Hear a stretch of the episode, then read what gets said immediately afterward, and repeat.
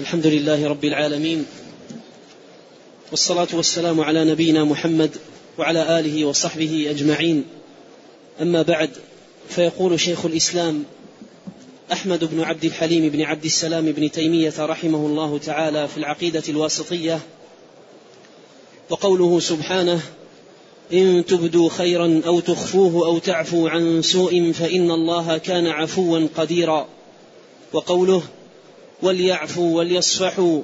ألا تحبون أن يغفر الله لكم والله غفور رحيم. وقوله نعم. الحمد لله رب العالمين. وأشهد أن لا إله إلا الله وحده لا شريك له. وأشهد أن محمدا عبده ورسوله صلى الله وسلم عليه وعلى آله وأصحابه أجمعين. أما بعد فهاتان الآيتان أوردهما المصنف رحمه الله تعالى لإثبات صفات لله عز وجل اشتملت عليها الآيتان وهي العفو والمغفرة والقدرة والرحمة وجميع هذه الصفات دلت عليها الآيتان اللتان ساقهما المصنف رحمه الله تعالى. الآية الأولى قوله جل وعلا إن تبدوا خيرا أو تخفوه أو تعفو عن سوء فإن الله كان عفوا قديرا. المقام هنا مقام حث على الأعمال الصالحات والطاعات الزاكيات والتقرب إلى الله عز وجل سرا وعلنا ظاهرا وباطنا بما يحبه جل وعلا ويرضاه. قل العمل أو كثر. لأن إن في قوله إن تبدوا شرطية تتناول القليل والكثير أي كل عمل تقوم به قل أو كثر. سرا كان أو علنا فإن الله سبحانه وتعالى عفو قدير. اي يحب ذلك من عباده؟ وهي من أسباب نيل عفو الله سبحانه وتعالى والفوز برحمته وغفرانه عز وجل. إن تبدوا خيرا. تبدوا خيرا أي تظهروه فيكون من الأعمال الظاهرة. أو تخفوه. اي يكون من الأعمال الخفية والأعمال الباطنة. ونعلم جميعا أن العبادة اسم جامع لكل ما يحبه الله ويرضاه من الأقوال والأعمال الظاهرة والباطنة. فالله عز وجل يقول إن تبدوا خيرا أو أو تخفوه خيرا نكرة في سياق الشرط تفيد العموم. أي أي خير يقدمه الإنسان قولي أو فعلي. قليل أو كثير. فإن الله سبحانه وتعالى يثيب عليه ولا يضيع عند الله جل وعلا شيئا. إن تبدوا خيرا أو تخفوه أو تعفو عن سوء. وهنا ذكر العفو. وهو من جملة الخير. لكنه خصه لعظيم شأنه وعظيم مكانته وجزيل ثواب أهله عند الله سبحانه وتعالى. قال أو تعفو عن سوء. والسوء يتناول كل ما يسوء الإنسان أو يؤذي الإنسان أو يحدث للإنسان به ضرر من قول أو فعل أو نحو ذلك أو تعفو عن سوء. والعفو هو التجاوز والصفح عن المسيء وعدم المؤاخذة على خطئه وتقصيره بأن يعفو عنه أن يمحو الأثر فلا يبقي في نفسه عليه شيء متجاوزا وصافحا ومعرضا وغير معاقب ولا مجاز إن تعفو عن سوء فإن الله كان عفوا قديرا. ذكر جل وعلا العفو وحث عليه ورغب فيه في هذا المقام مقام فعل الخيرات وختم الآية بقوله فإن الله كان عفوا. وهذا فيه تنبيه إلى أن العبد كلما عظم حظه من العفو وكان من الكاظمين الغيظ والعافين عن الناس عظم حظه ونصيبه من عفو الله. والله سبحانه وتعالى يحب من عباده القيام بمقتضيات أسمائه الحسنى. القيام بمقتضيات اسماء الحسنى وموجباتها. فهو جل وعلا محسن يحب المحسنين. جواد يحب أهل الجود عفو يحب أهل العفو رحيم يحب الرحماء كريم يحب أهل الكرم. فيحب من عباده القيام بما تقتضيه أسماؤه جل وعلا. ولهذا لما حث على العفو عن السوء ختم بقوله فإن الله كان عفوا. كان عفوا وضم إلى اسمه العفو القدير. فإن الله كان عفوا قديرا لأن العفو تارة يكون من الإنسان عن عجز يعفو لعجزه عن العقوبة وعدم قدرته. لكن عفو الله سبحانه وتعالى عن قدرة. عفو الله سبحانه وتعالى عن قدرة. ولا يعجزه تبارك وتعالى شيء في الأرض ولا في السماء. فإن الله كان عفوا قديرا. والعفو اسم من أسماء الله. اسم من أسماء الله تبارك وتعالى. وهو عفو ويحب جل وعلا العفو.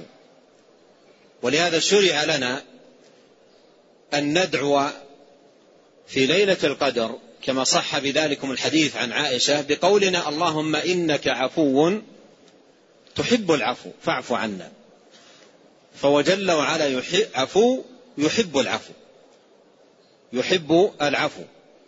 يحب أن يعفو. وعفوه جل وعلا عام وخاص. هناك عفو عام وسع الخليقة كلها. وسع الخليقة كلها. فترى في الناس من يبغي ويظلم ويقول في الله قولا عظيما. وترى حلم الله عليه وعفوه.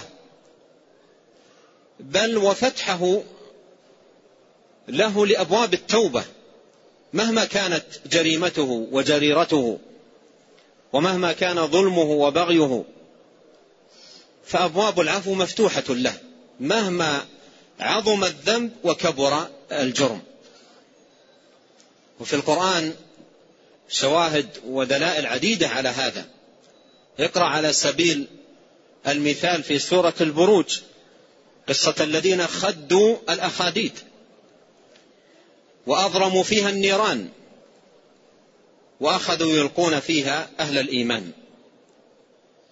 واحدا تلو الآخر. اخاديد اججت نيرانا ويلقون فيها أهل الإيمان.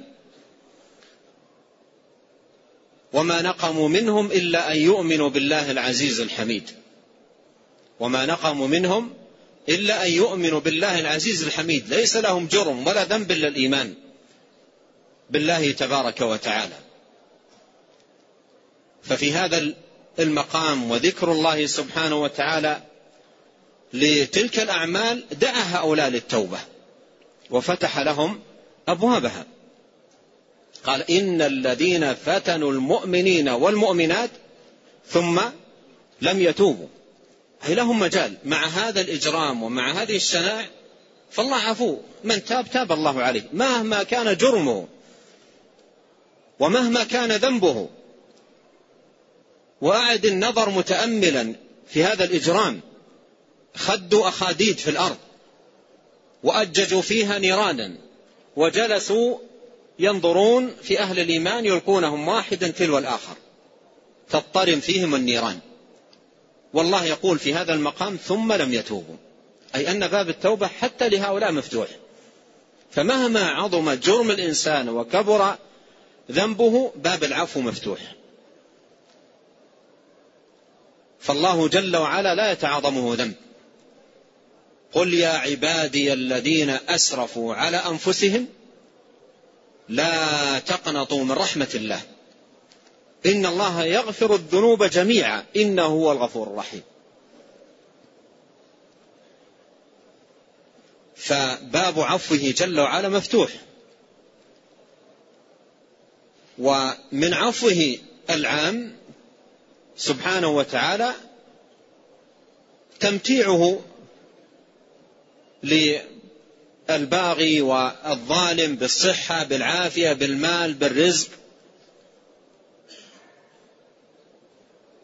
ولو يؤاخذ الله الناس بظلمهم ما ترك على ظهرها من دابة لكن يعفو سبحانه جل وعلا. هذا عفو عام. والعفو الخاص أي بأهل الإيمان. بأن يوفقهم سبحانه وتعالى للتوبة والإنابة والثبات على الحق والهدى.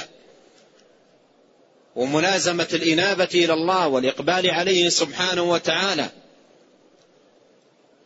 ويعفو عن سيئاتهم ويغفر لهم ذنوبهم ويرفع تبارك وتعالى درجاتهم. فهذا عفو خاص بأهل الإيمان. يكرمهم الله سبحانه وتعالى به ويتفضل جل وعلا. فهو عفو يحب العفو ويحب العافين عن الناس. ولهذا قال والكاظمين الغيظ والعافين عن الناس إن الله يحب المحسنين. أي من كان كذلك فهو محسن والله يحبه. من كان يعفو عن الناس. فالله عز وجل يحب من يعفو عن الناس يظلم ويعتدى عليه ويساء في حقه ثم يقابل ذلك بالعفو. يقابل ذلك بالعفو. وهو مظلوم. وأسيء إليه واعتدي عليه في عرض أو في مال أو في غير ذلك. فيعفو يحب الله سبحانه يحب الله سبحانه وتعالى ذلك ويثيب عليه عظيم الثواب ويجزي عليه تبارك وتعالى عظيم الجزاء لأنه يحب من عباده القيام بموجبات ومقتضيات أسماء فهو عفو يحب العفو ويحب العافين عن الناس ويحب تبارك وتعالى العافين عن الناس. ولهذا في هذه الآية التي ساق شيخ الإسلام قال أو تعفو عن سوء فإن الله كان عفوا قديرا. والقاعدة عند أهل العلم أن كل آية تختم باسم أو أكثر من أسماء الله الحسنى فللاسم الذي ختمت به تعلق بالمعنى المذكور في الآية. والتعلق هنا ظاهر من حيث أن من يعفو له الحظ والنصيب الوافر من عفو العفو عنه سبحانه وتعالى. من عفو العفو عنه سبحانه وتعالى. كلما عظم حظ العبد من العفو عن الناس تقربا إلى الله وطلبا لثوابه بفعل هذا العمل الذي يحبه الله سبحانه وتعالى يفوز بعظيم عفو الله يفوز بعظيم. عفو الله سبحانه وتعالى. والله عز وجل أرحم. وأعظم عفوا ورحمة وجودا واحسانا. فمن يتقرب إليه جل وعلا بالعفو عن الناس وكظم الغيظ والصفح والتجاوز ينال من عفو الله سبحانه وتعالى نصيبا عظيما وحظا وافرا. قال فإن الله كان عفوا قديرا. ثم أورد قول الله سبحانه وتعالى وليعفوا وليصفحوا ألا تحبون أن يغفر الله لكم والله غفور رحيم. ألا تحبون أن يغفر الله لكم والله غفور رحيم.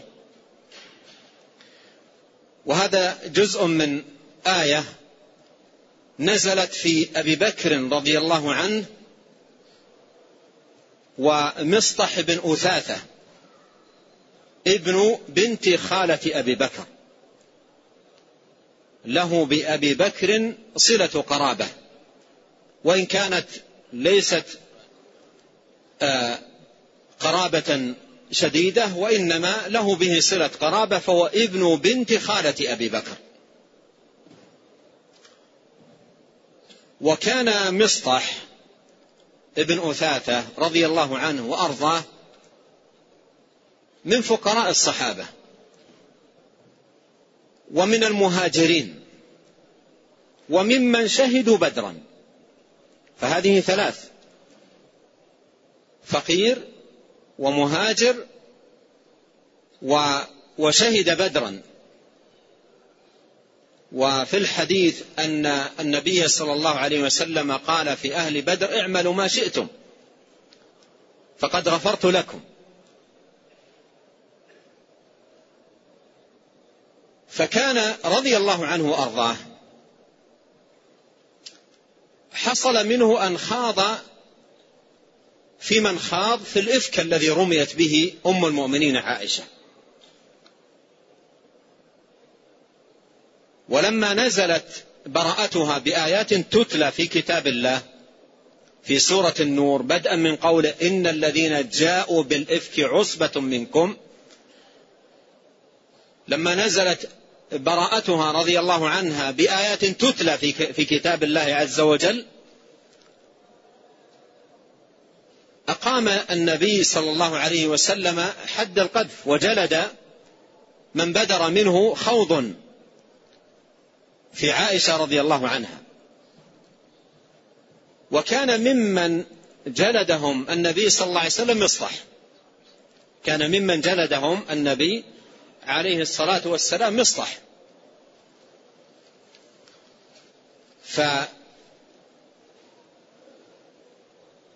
أبو بكر رضي الله عنه كان ينفق على مصطح كان ينفق على مصطح لفقره ولقرابته. لفقره ولقرابته لكونه فقيرا ولكونه أيضا من قرابته. فكان ينفق عليه يتعهده بالنفقة يحسن إليه. فلما نزلت البراءة لأم المؤمنين عائشة رضي الله عنها وأرضاها. حلف أبو بكر رضي الله عنه بالله ألا ينفق على مصطح بعد هذا الذي قاله أبدا. حلف بالله ألا ينفق عليه أبدا يعني يقطع عنه النفقة ولا ينفق عليه. وحلف بالله الا ينفق عليه. فنزل قول الله سبحانه وتعالى ولا يأتل أولو الفضل ولا يأتل أولو الفضل منكم والسعة أن يؤتوا أولي القربى والمساكين والمهاجرين في سبيل الله وليعفوا وليصفحوا ألا تحبون أن يغفر الله لكم؟ ولاحظ هذه الثلاث كلها مجتمعة في مصطح كلها مجتمعة في مصطح الذي حلف أبو بكر ألا ينفق عليه. أن يؤتوا أولي القربى والمساكين والمهاجرين في سبيل الله. مصطح من أقربائه ومن المساكين ومن المهاجرين في سبيل الله. كل هذه الثلاث مجتمعة فيه. وأبو بكر رضي الله عنه حلف بالله ألا ينفق عليه أبدا بعد ذلك. ألا ينفق عليه أبدا. فلما نزل ولا يأتلي أي لا يحلف لا يأتلي أي لا يحلف أولو الفضل منكم والسعة. أولو الفضل أولو الكرم والإحسان والجود والبذل والعطاء والسعة أي اليسار ممن وسع الله عليهم.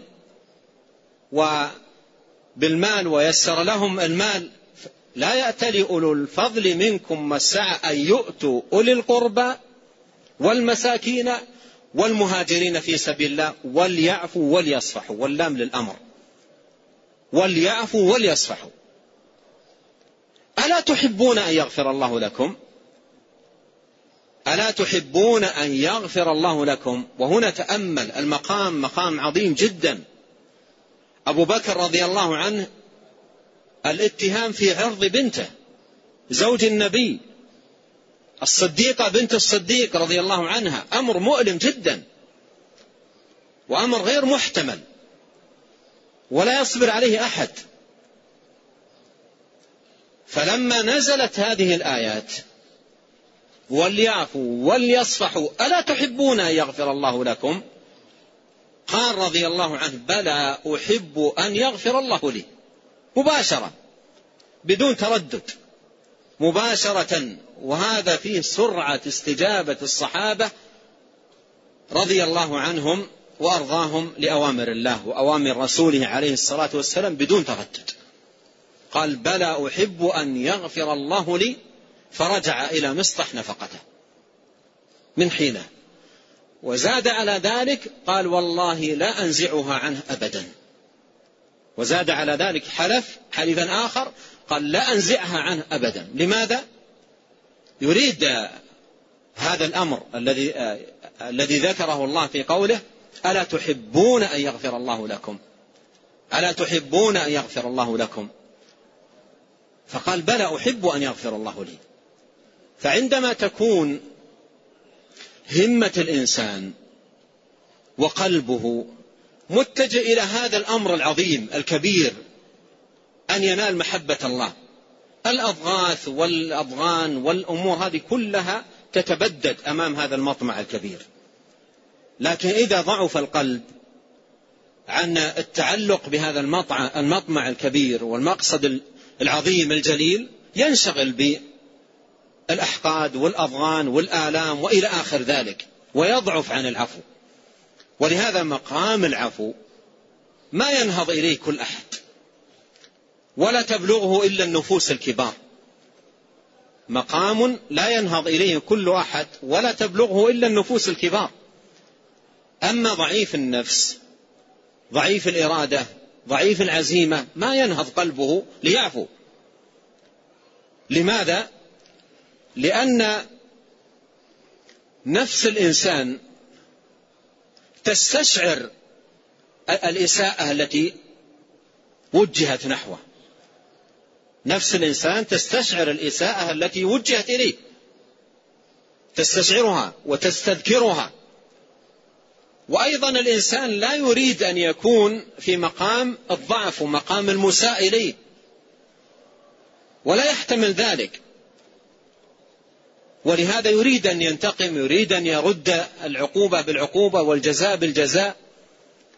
من الناس من لا يعفو ويعاقب المسيء بالعدل في حدود ساءته ومن الناس من لا يعفو ويعاقب المسيء بأشد من إساءته. ومن الناس من يعفو فالمراتب ثلاثة في هذا المقام. المراتب في هذا المقام ثلاثة.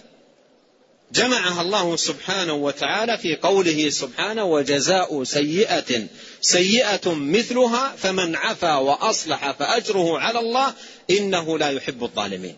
فذكر تبارك وتعالى المراتب الثلاث الأولى وهي العدل. وهي مباحة. وجزاء سيئة سيئة مثلها. وإن عاقبتم فعاقبوا بمثل ما عوقبتم به. ولئن صبرتم لهو خير للصابرين. فالمرتبة الأولى المجازات بالمثل وهي مباحة. والمرتبة الثانية العفو. فمن عفا وأصلح فأجره على الله. أجره على الله. وهذه في في مقام الترغيب من أعظم ما يكون. وإذا ذكرت أن العطية على قدر المنعم وكرمه وفضله وانظر هنا هذا الترغيب فمن عفا وأصلح فأجره على الله سبحانه وتعالى. وكم هو جميل حقيقة أحيانا في بعض الخصومات التي تنشب بعض المصلحين يقول يا أخي اصبر أجرك على الله. هذه كلمة حقيقة عظيمة جدا عظيمة جدا مأخوذة من هذه الآية الكريمة. أي أجرك عظيم إن عفوت إن صفحت. أجرك على الله. والله سبحانه وتعالى عظيم في فضله في عفوه في كرمه في إنعامه. يحب العافي العافين عن الناس يحب الكاظمين الغيظ جل وعلا. قال فمن عفا وأصلح فأجره على الله. ثم قال إنه لا يحب الظالمين. وهذه المرتبة الثالثة وهي المجازات بظلم يجازي من أساء إليه بأن يظلمه ويتعدى عليه وهذا لا يجوز ولا يحل. فإذا المراتب ثلاث.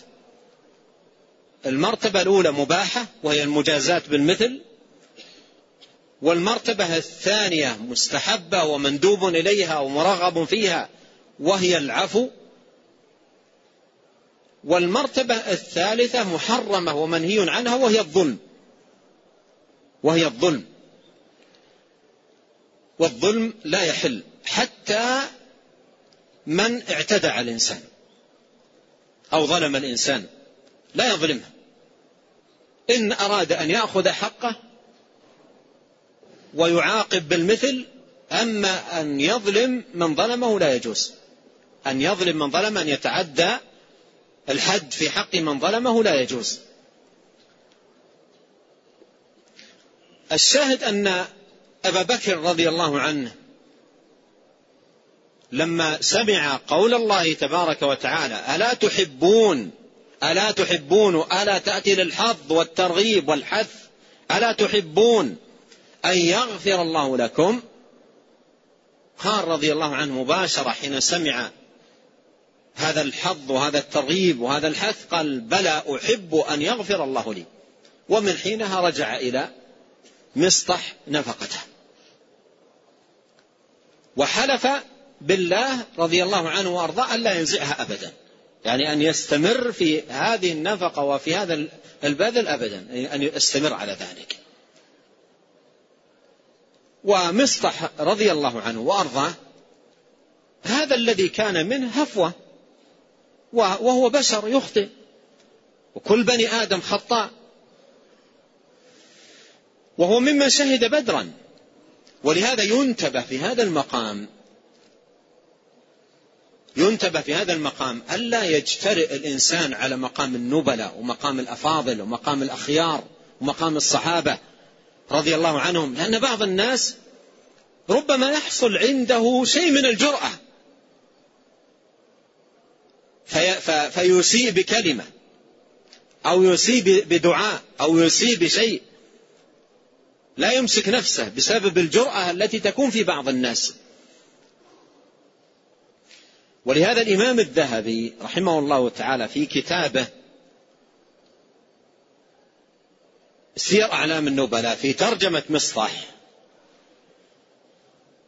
قال رضي رحمه الله قال كلاما معناه انتبه يا جري يعني يا جريء انتبه يا جري أن تنظر شدرا إلى هذا البدر. أن تنظر بعينك شدرا إلى هذا البدر.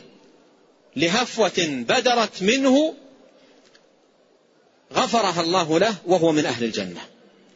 غفرها الله له وهو من أهل الجنة. أي لا تحملك جرأتك أن تقول فيه أو في غيره من الصحابة لأمر حصل أو خطأ أو هفوة أو نحو ذلك. تاب منها وعفى الله عنه فتتجرى على مقامه. تتجرى على مقامه وهو بدري رضي الله عنه ممن شهد بدرا. الشاهد أن هذا المقام فيه حث على العفو وليعفوا وليصفحوا. ذكر في, في, في هذا المقام العفو والصفح. العفو والصفح. والعفو عدم المؤاخذة. العفو عدم المؤاخذة. والصفح الإعراض بحيث لا يذكرها أصلا. وهو أبلغ من العفو. وهو أبلغ من العفو. وليعفوا وليصفحوا ترقى من الأدنى إلى الأعلى. وأول ما يبدأ الإنسان يعفو. فإذا وفق لعالي المقامات صفح. ومعنى صفح أي أعرض عن هذا الأمر الذي أسيء به إليه فلا يلتفت بقلبه إليه ولا يذكره أصلا. لكن هذه هذه ما يبلغها إلا أصحاب النفوس الكبار التي شغلت قلوبهم بعالي المقامات ورفيع المطالب. ما كل قلب يبلغ ذلك. وهذا من الإحسان ومن أعلى رتب الدين والكاظمين الغيظ والعافين عن الناس والله يحب المحسنين. والله يحب المحسنين. وإلا فإن الإنسان غالبا وفي الأعم عندما يساء إليه بإساءة دون هذا بكثير تبقى معه الإساءة متزاحم قلبه في كل لحظة. تزاحم قلبه في كل لحظة وكل دقيقة أو دقيقتين تأتي في في باله. ويبدأ تبدأ حسيكة في قلبه تتحرك. ولا يكون في باله إلا فلان. وإذا جاء إلى فراشه يتقلب ساعتين ثلاث ساعات أربع ساعات في خطأ يسير جدا. حصل من فلان تجده يتقلب على الفراش ويحمل غيظ وحقد وحنق ضد هذا الذي أساء إليه. ويصبح هو شغل قلبه الشاغل. بدل أن ينشغل بالمطالب العالية والفوز برضا الله ومحبة الله وذكر الله وتعظيم الله ويشغل قلبه بذلك يكون قلبه مشغول بأحيانا قضايا جدا يعني يحصل أحيانا بين بعض الأحبة والإخوة والأقارب والجيران يحصل خصومة وهجر تستمر سنوات وإذا فتشت في, في, في, في القضية وإذا هي نزغة شيطان في أمر يسير جدا. في أمر يسير جدا. لكن القلوب ضعيفة ليست كبار. فمثل هذه الأشياء تقف عندها. تقف. وتبقى هي هي والتفكير منصب عليها ومنشغل بها. وليس في, في, في القلب معاني كبار تشغل القلب. فتأتي هذه التوافه للقلب الفارغ من المعاني العالية فتشغل القلب وتعشعش فيه. بينما القلوب الكبار مطلبها أجل ومقصدها أعظم. وما يقوم فيها من عفو وصفح طمعا في فضل الله وعفوه وصفحه أعظم من الوقوف عند مثل هذه الأشياء.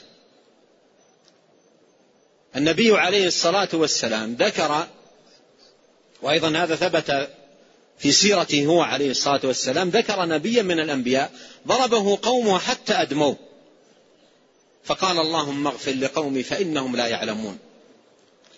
يقول ابن تيمية رحمه الله جمع ثلاث أمور. العفو وسؤال الله المغفرة لهم والتماس العذر لهم. ضربوه حتى أدموه ويدعوهم إلى التوحيد يدعوهم إلى الإيمان يدعوهم إلى الإخلاص يدعوهم إلى نجاة من النار ويرمونه حتى يسيل الدم منه.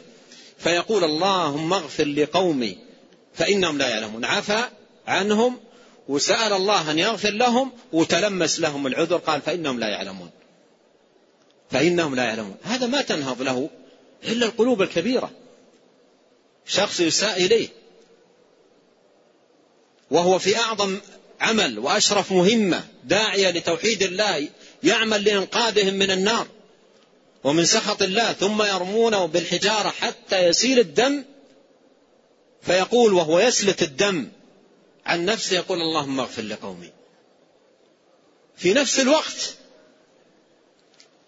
اللهم اغفر لقومي فإنهم لا عفو. وسؤال المغفرة وأيضا التماس الأعذار. التماس الأعذار. هذا يبلغه من يوفق لهذا المقام مقام الإحسان. الإحسان في عبادة الخالق والإحسان في معاملة الخلق. الإحسان في عبادة الخالق والإحسان في معاملة الخلق.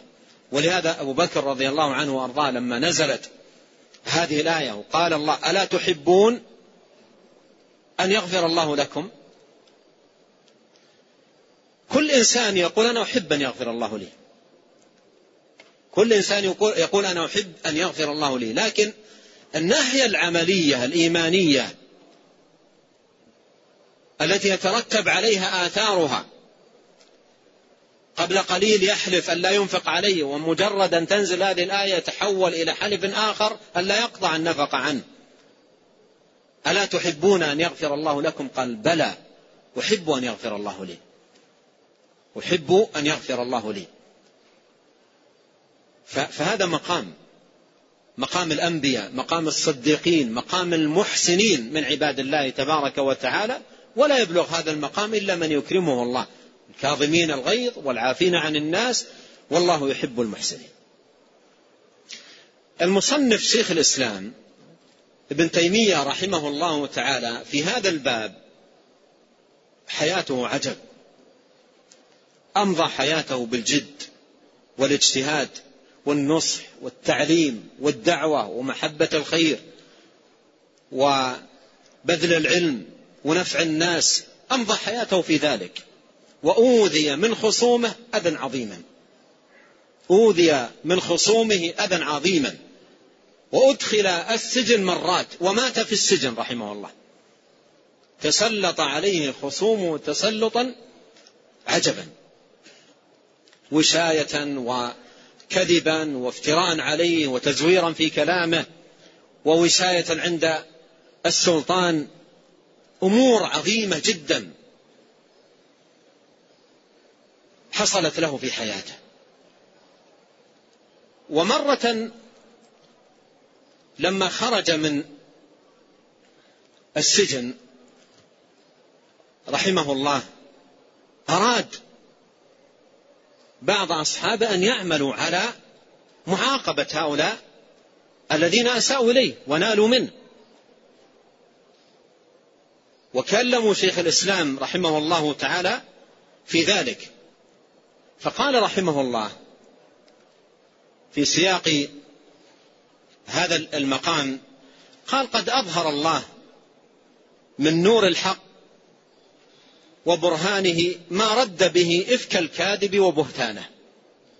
الآن همة متجهة لشيء آخر. يحدثونه عن معاقبة من أساء إليه من, من اعتدى عليه من ظلمه لكن فكره وهمته وقلبه متجهة لشيء آخر ليس منشغلا بهذا الأمر. قلبه وفكره ليس منشغلا بهذا. هم يحدثونه عن شيء وهو يحدثهم في شيء آخر.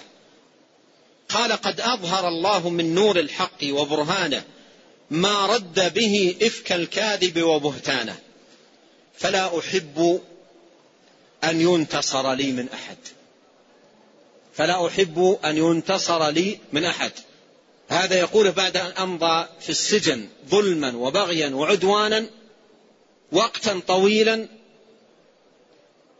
يقول مثل هذا الكلام رحمه الله. يقول فلا أحب أن ينتصر لي من أحد بسبب كذبه علي وظلمه وعدوانه فإني قد حللت كل مسلم فإني قد حللت كل مسلم يعني كل مسلم في حل مما قام في حقه من ظلم كذب عدوان حللت كل مسلم. ولم يستثني رحمه الله. مع شدة العدوان والبغي والظلم والأذى الذي ناله وطاله وطال أصحابه وإخوانه. شيء يقرأ في ترجمة شيخ الإسلام رحمه الله لا يوصف. قال وأنا أحب انظر القلب بماذا مشغول قال وأنا أحب الخير لكل المسلمين. وأنا أحب الخير لكل المسلمين. وأريد لكل مؤمن وأريد لكل مؤمن من الخير ما أحبه لنفسي. والذين كذبوا وظلموا فهم في حل من جهتي. والذين كذبوا وظلموا فهم في حل من جهتي. ثم ذكر لهم شاهدا حتى يؤنسهم لأن قلوبهم قلوب أصحابه يعني متألمة مستاءة جدا ويريدون إيقاع العقوبة بهؤلاء. قال لهم وأنتم تعلمون أن الصديق الأكبر وأنتم تعلمون أن الصديق الأكبر في قضية الإفك التي أنزل الله فيها القرآن حلف لا يصل مصطح بن أثاثة لأنه كان من الخائضين في الإفك. فأنزل الله ولا يأتل أولو الفضل منكم والسعة إلى قوله ألا تحبون أن يغفر الله لكم؟ فلما نزلت قال أبو بكر بلى أحب أن يغفر الله لي. فعاد إلى مصطح النفقة التي كان ينفق. هذا العمل الكبير الذي قام به رحمه الله تعالى ذكر فيه أسوته صديق الأمة رضي الله عنه في هذه الحادثة العظيمة التي حصلت. وأراد أن يطيب خواطر أصحابه في حرصهم في تألمهم في إرادتهم إيقاع العقوبة بمن أساء في حق شيخ الإسلام ابن تيمية. أعجب من ذلك أنه رحمه الله لما خرج من السجن في إحدى المرات كان قد حصل بين السلطان وبين بعض القضاة الذين أساءوا إلى شيخ الإسلام وسعوا في قتله وألبوا عليه وحرضوا. حصل بين في نفس السلطان تجاههم بسبب بعض الأمور شيء. فدعا ابن تيمية عنده. دعا ابن تيمية عنده يريد أن يستغل إساءتهم لابن تيمية رحمه الله فيستصدر منه فتوى في هؤلاء. فدعاه وأخذ السلطان يحث ابن تيمية أن يفتيه في قتل بعض القضاة. فقط يريد فتوى في قتل بعض القضاة ممن كانوا قد أساءوا لابن تيمية رحمه الله وسعوا في قتله.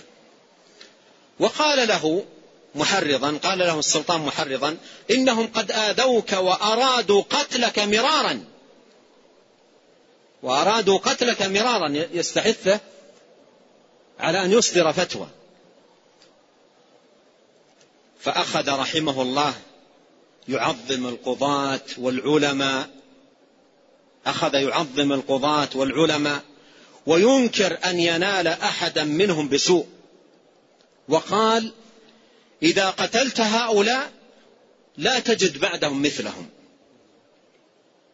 قال إذا قتلت هؤلاء لا تجد بعدهم مثلهم.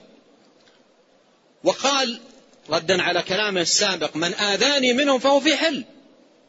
من آذاني منهم فهو في حل. ولو قتلتم ما تجد مثلهم. ولهذا أحد هؤلاء القضاة من المالكية بن مخلوف قاضي من قضاة المالكية وكان ممن ألب على شيخ الإسلام قال ما رأينا مثل ابن تيمية. قال ما رأينا مثل ابن تيمية. حرضنا عليه حرضنا عليه فلم نقدر عليه. وقدر علينا فصفح عنا وحاجز عنا.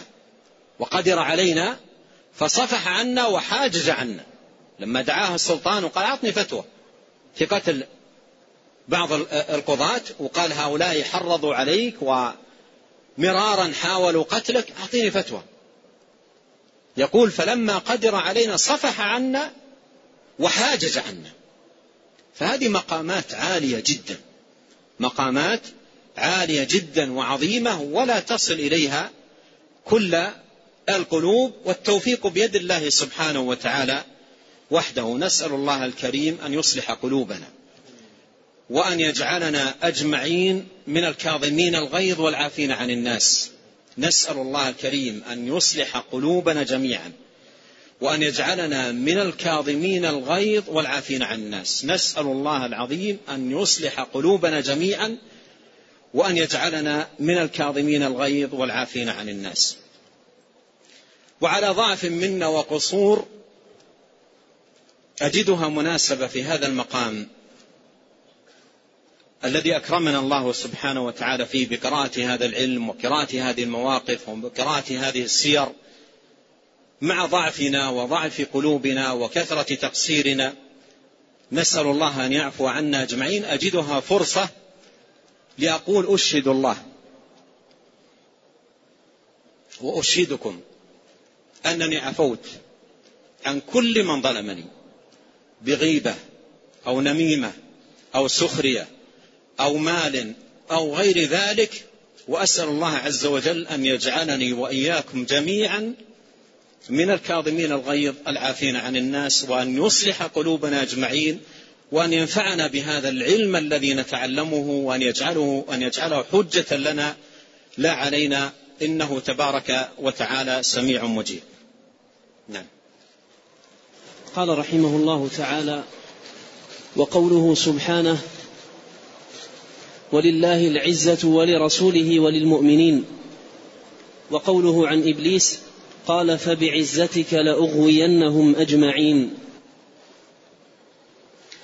ثم أورد الإمام شيخ الإسلام ابن تيمية رحمه الله تعالى هذه الآيات في إثبات العزة صفة لله.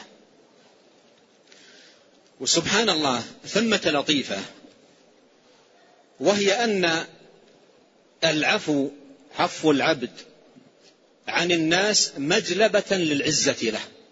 كلما زاد العبد عفوا زاد عزا. ولهذا صح في الحديث عن النبي صلى الله عليه وسلم أنه قال ما زاد الله عبدا بعفو إلا عزا. ولعل هذه لطيفة. قد يكون قصدها شيخ الإسلام ابن تيمية رحمه الله تعالى فالعفو لا يزيد من يعفو إلا عزا. لا يريد لا يزيد من يعفو إلا عزا. لأن من ينتقم وتنبهوا لذلك من ينتقم ممن أساء إليه. ماذا يريد بالانتقام؟ من ينتقم ممن يسيء إليه ماذا يريد بالانتقام؟ يريد العز. يريد العز ما يريد أن يكون ذليلا يساء إليه يظلم يبغى عليه. فيريد العز فينتقم منه طلبا للعز. لكن من عفا؟ من عفا؟ وإن كان صورة العفو في الظاهر صورة العفو في الظاهر نوع من, من الذل إلا أنها هي العز حقيقة. إلا أنها هي العز حقيقة. ومن يعفو عن الناس في أي مقام في أي مقام مهما كان المقام لا يزداد بالعفو إلا عزا. وليتنا والله نعقل ذلك. لا يزداد بالعفو إلا عزا. أما إذا آه، عمل على الانتقام فهذا العمل الذي هو في الظاهر يطلب فيه العز لا يكسب عزا. بل لا يكسب العز إلا بالعفو. ولا يزداد عزا إلا بالعفو. وما زاد الله عبدا بعفو إلا عزا. يعني أن العفو كلما كان من العبد زاد عزا ورفعة وتوفيقا. لأنه عمل يحبه رب العالمين. يكفي في ذلك قول الله تبارك وتعالى ألا تحبون أن يغفر الله لكم? وأيضا بالمناسبة بعض أهل العلم عد هذه الآية ألا تحبون أن يغفر الله لكم؟ عدها بعض أهل العلم أرجى آية في القرآن. على خلاف بين أهل العلم معروف في أرجى آية في كتاب الله. فبعض أهل العلم عد هذه الآية أرجى آية. من جهة ماذا؟ لأن آه، هؤلاء في في هذا المقام مقام إساءة إساءة شديدة وقذف ورمي للأعراض. ثم تنزل الآيات وليعفوا وليصفحوا. يطلب الله من عباده أن يعفوا ويصفحوا. فإذا كان رب العالمين يطلب من عباده في مثل هذا المقام أن يعفوا ويصفحوا عمن ظلمهم. فكيف الشأن بالرب العظيم العفو؟ العفو سبحانه وتعالى. إذا كان في مثل هذا المقام الرب جل وعلا يطلب من المظلوم أن يعفو عمن ظلمه ويعده على ذلك عظيم الثواب. وجزيل الأجر. فكيف الشأن بالعفو سبحانه وتعالى؟ ولهذا عدها بعض أهل العلم أرجى آية, آية في كتاب الله تبارك وتعالى. أورد رحمه الله قول الله عز وجل ولله العزة ولرسوله والمؤمنين. العزة صفة لله. ثابتة بهذه الآية وبغيرها من الآيات. وألف العزة للاستغراق. أي جميع معاني العزة ثابتة لله. جميع معاني العزة. والعزة لها ثلاث معاني. عزة القوة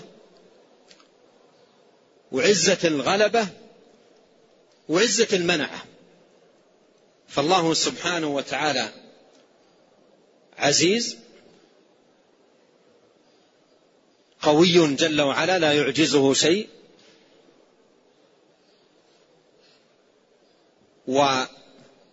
وسبحانه وتعالى عزيز عزة قهر وغلبة. وعزيز تبارك وتعالى عزة امتناع جل وعلا. فالعزة ثابتة لله بكل معانيها. العزة ثابتة لله تبارك وتعالى بكل معانيها وجميع دلالاتها. فالله له العزة. ومن أسمائه تبارك وتعالى العزيز. ومن أسمائه العزيز. فهو جل وعلا العزيز الذي له العزة. وأيضا العزة منه.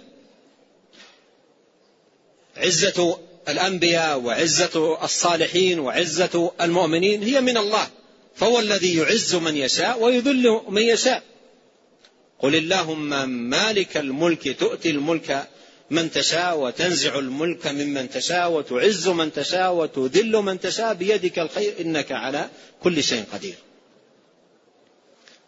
فما يكون لدى العباد ولدى الناس من عزة فهي من الله. هو الذي يعز هو المعز المذل المعطي المانع الخافض الرافع القابض الباسط سبحانه وتعالى. ولا, تنال هذه العزة إلا بطاعته. لا تنال هذه العزة إلا بطاعته والتقرب إليه وعبادته والذل بين يديه.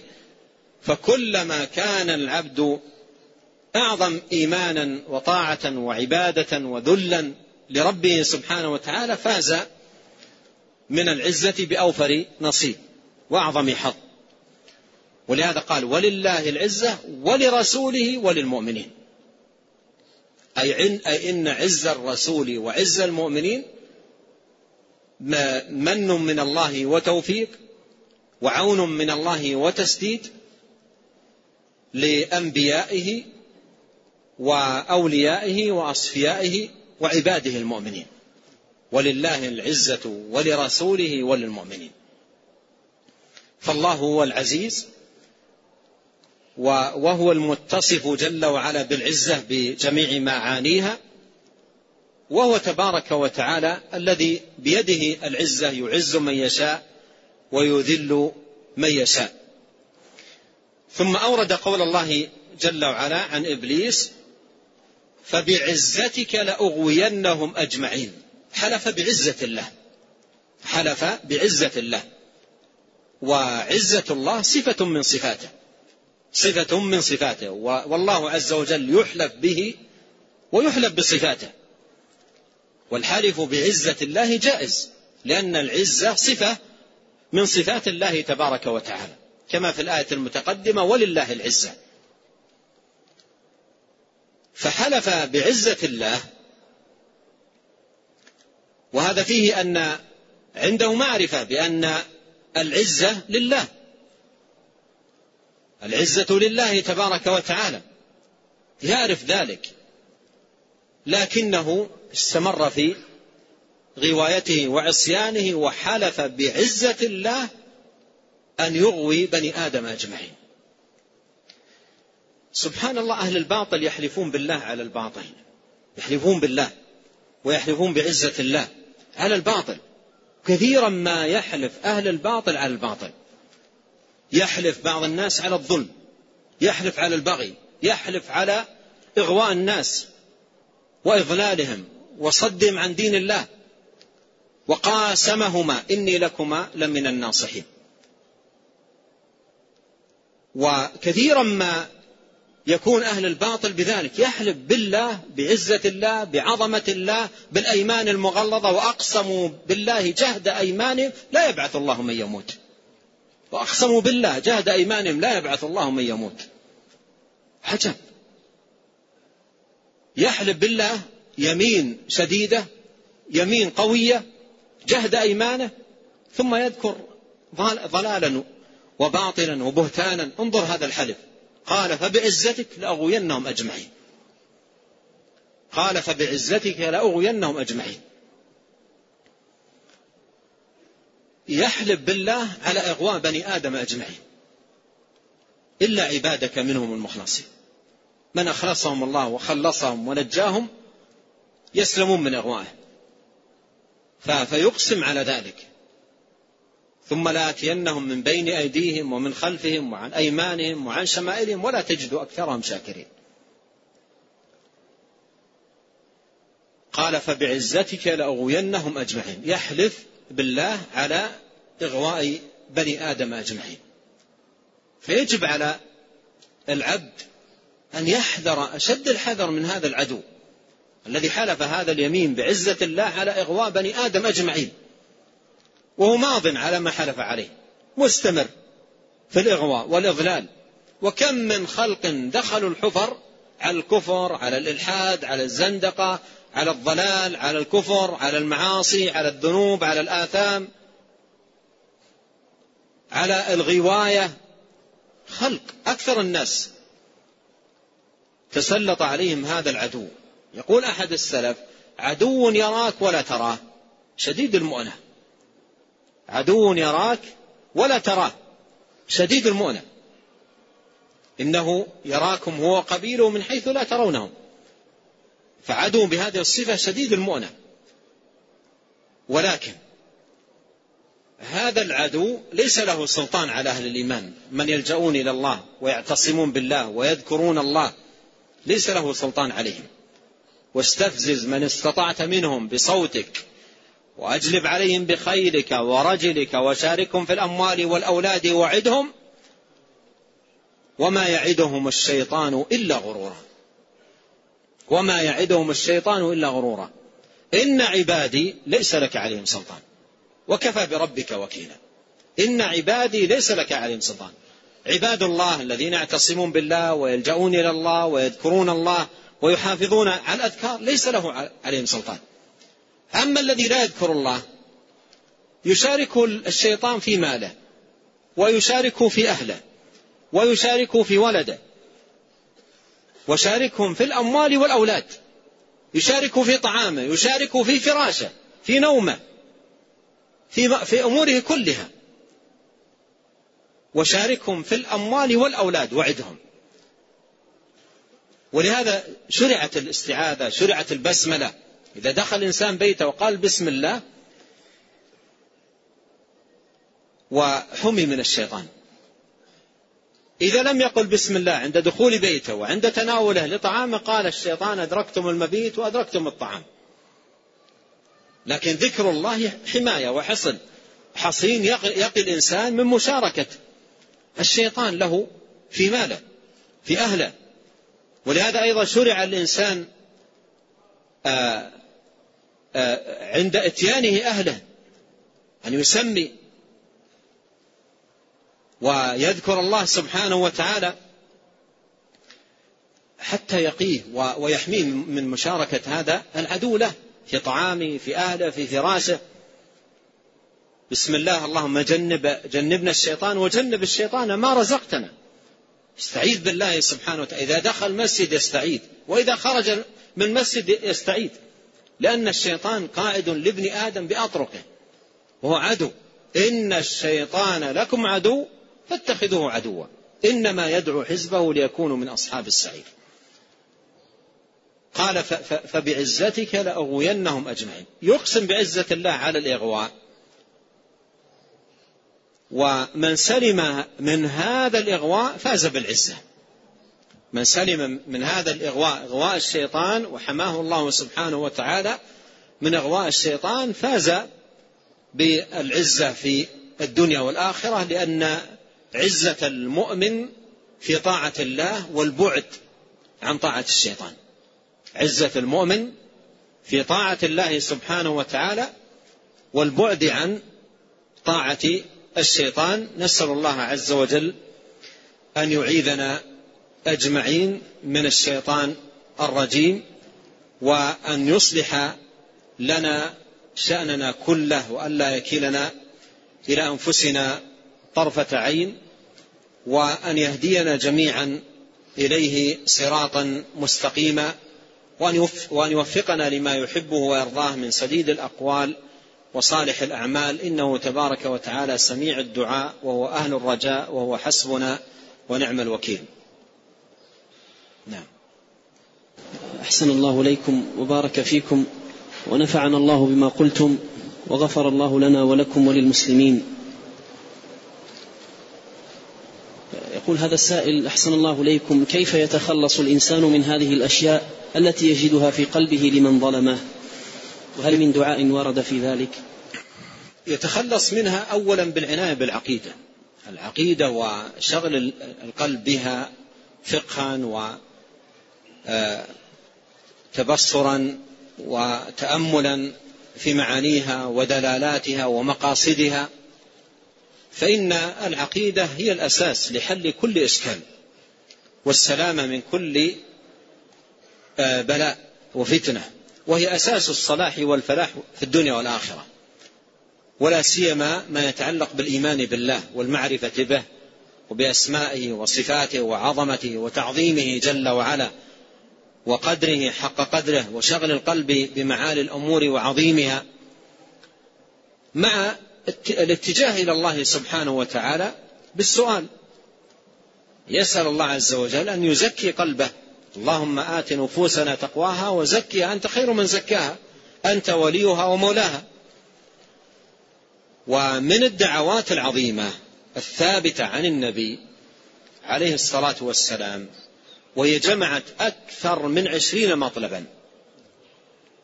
وقرأت في ترجمة شيخ الإسلام ابن تيمية رحمه الله أنه كان يواظب كثيرا على هذه الدعوة ويعتني بها كثيرا كما في ترجمته التي أفردها أحد تلاميذه وهو البزار أو البزاز.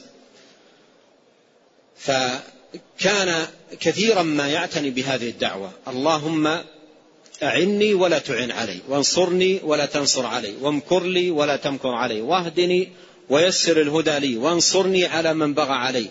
اللهم اجعلني لك ذاكرا لك شاكرا إليك أواها منيبا لك مخبتا لك مطواعا. اللهم تقبل توبتي واغسل حوبتي وثبت حجتي واهد قلبي وسدد لساني واسلل سخيمة صدري.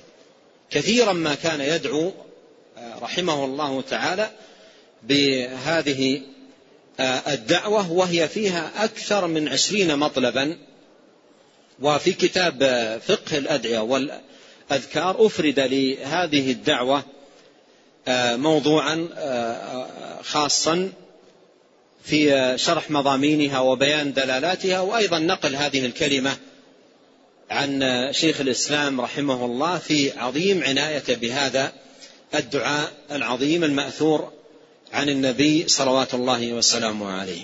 نعم. أحسن الله إليكم. يقول السائل شيخنا الفاضل حفظكم الله ذكرتم في درس الأمس في قوله تعالى إنهم يكيدون كيدا وأكيد كيدا أنها جاءت في حق النبي صلى الله عليه وسلم وكيدهم في إرادة قتله. ألا يمكن أن يكون الأصرح في هذا المعنى؟ ما جاء في سورة الأنفال في قوله تعالى وإذ يمكر بك الذين كفروا ليثبتوك أو يقتلوك أو يخرجوك ويمكرون ويمكر الله والله خير الماكرين. نعم هذه الآية كما ذكر الأخ السائل هي صريحة في آه، موضوع القتل المكر آه، بالنبي عليه الصلاة والسلام بغية قتله. ليثبتوك أو يخرجوك أو يقتلوك ويمكرون ويمكر الله. فهي صريحة في, في هذا الباب. وكذلك الآية التي مرت معنا وأوردها شيخ الإسلام قوله إنهم يكيدون كيدا أي الكفار المشركون. ومن يقرأ آه، السيرة وأيضا ما جاء مصرحا به في هذه الآية يعلم أن من كيدهم أنهم أرادوا وعملوا وسعوا في قتل النبي عليه الصلاة والسلام. ولكن آه، الأمر كما قال الله ويمكرون ويمكر الله والله خير الماكرين. ومر معنا في الدعوة التي ثبتت عن النبي عليه الصلاة والسلام وأشرت أن شيخ الإسلام رحمه الله كان كثيرا ما يدعو بها فيها اللهم امكر آه، اللهم امكر لنا ولا تمكر علينا. اللهم امكر لنا ولا تمكر علينا. فالمكر آه، مكر للعبد ومكر عليه. والمكر للعبد هذا لأولياء الله وأصفيائه بلطفه ومنه يهيئ لهم من الأسباب الخفية ما يكون به نجاتهم من المعتدين الظالمين. والمكر عليه أن يبطل كيده وأن يجعل كيده ومكره وبالا عليه. نعم.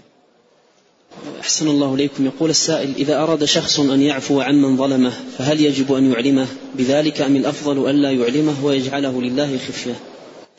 على كل حال آه، آه، إن أعلمه لمصلحة وفائدة آه، يرجوها بذلك تقربا إلى الله سبحانه وتعالى ففي هذا خير. وإن لم يعلمه أيضا تقربا إلى الله سبحانه وتعالى ففي كل ذلك خير. ففي كل ذلك خير. إن تبدوا خيرا أو تخفوه أو تعفو عن سوء فإن الله كان عفوا قديرا. نعم. أحسن الله إليكم. يقول هل يصح أن نقول ومر معنا في قصة شيخ الإسلام لما أخذوا يطالبون ويلحون عليه في, في هذا المقام ويحرضونه على أعداء أعلن هذا الإعلان. ومن مقاصده رحمه الله تعالى في هذا الإعلان أن يربي طلابه. أن يربي طلابه وأن ينهض بهم لأن لهذه المعاني تعاونا على البر والتقوى. تعاونا على البر والتقوى. نعم. أحسن الله إليكم. يقول هل يصح أن نقول يجب أن تتصف بصفات الله؟ لا يقال هذا. لا يقال هذا وإنما آه، مطلوب من العبد أن مثل ما قال الله ولله الأسماء الحسنى فادعوه بها ولله الأسماء الحسنى فادعوه بها.